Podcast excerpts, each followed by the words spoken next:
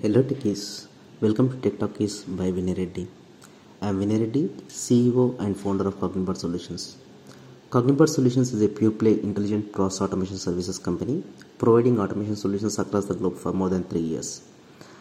As part of the All About Robotic Process Automation series, podcast series, let's discuss about revenue cycle management. In this first episode, we are going to address what is revenue cycle management and what are all the components of revenue cycle management. So let's discuss what is revenue cycle management first.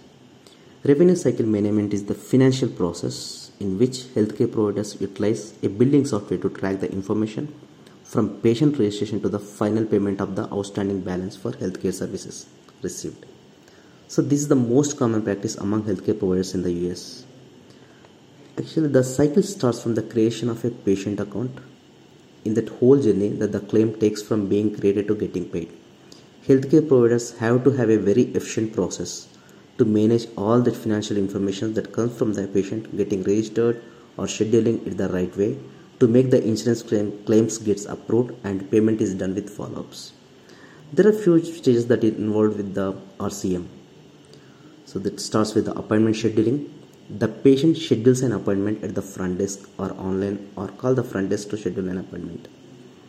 Once the appointments get scheduled, the patient provides the demographics and insurance details of that particular candidate. So once he provides the demographics and the insurance details, then the appointment scheduling will be done.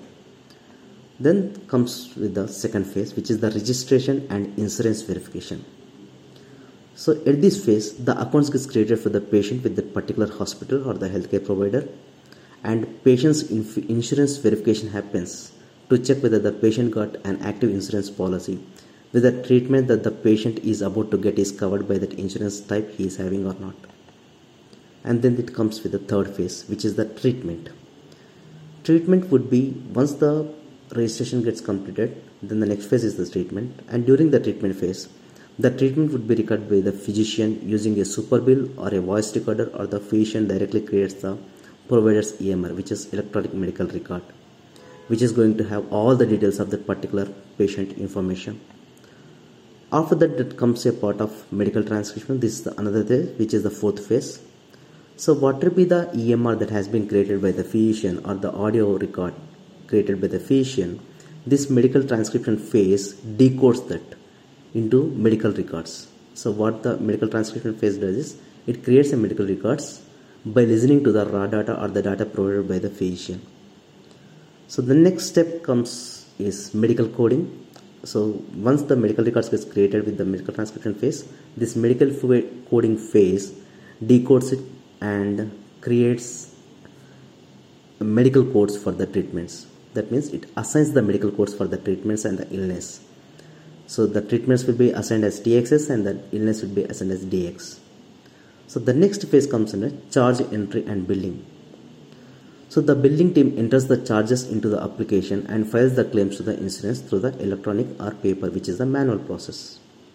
So based on the bills or the medical codes that has been created by the medical coding for the treatment that the patient is undergoing. So the charge entry and billing process will take care of those, will look into those codes and based on the codes they will claim or they will put a charge and do the billing. And later as a next phase which is the payment posting. The insurance company may approve or deny the claim that has been submitted by the health provider.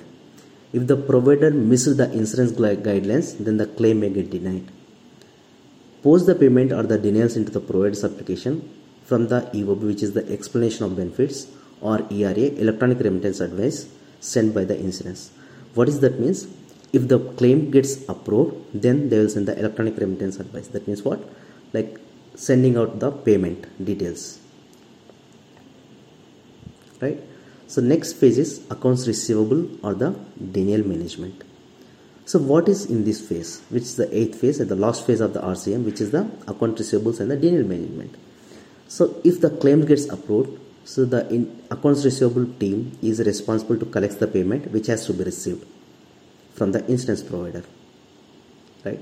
So if the payment got denied because of the claim was not proper it was not following the proper standards or the medical codes that the medical coding team has assigned is not aligned with the healthcare provider or i mean the insurance provider right what they have listed in their insurance which are um, eligible for the claim. So the medical codes are not matching with the treatment. So in those cases there are a lot of chance of denial. Right? The, the claims get, get denied. So in that cases the denial management team has to follow with the insurance provider to take care of. So the accounts receivables at the denial management is the last stage of the RCM which collects the payment which has to be received and collects the payment which is not yet collected from the insurance or patient or the amount which the insurance denies to pay.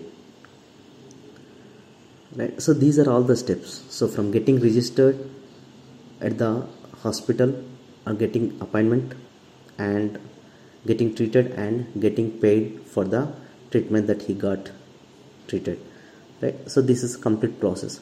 As the revenue cycle management is a very lengthy manual process which is an integrated solution of multiple components the multiple phases there is expected to be a lag between each phase of the component in transferring the data between the phases and delay in follow-ups, miscommunication, delay in communication between the each component or the each phase of the cycle leading to the high denial rate of claims and delayed response in addressing the customer needs.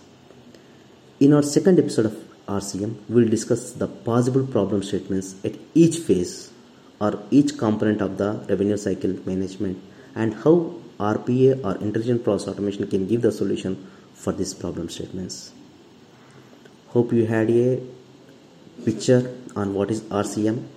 So in the next episode, let us discuss about how intelligent process automation solutions can help to overcome these problem statements in the RCM. Thanks for listening to this podcast. Signing off, Vinay Reddy.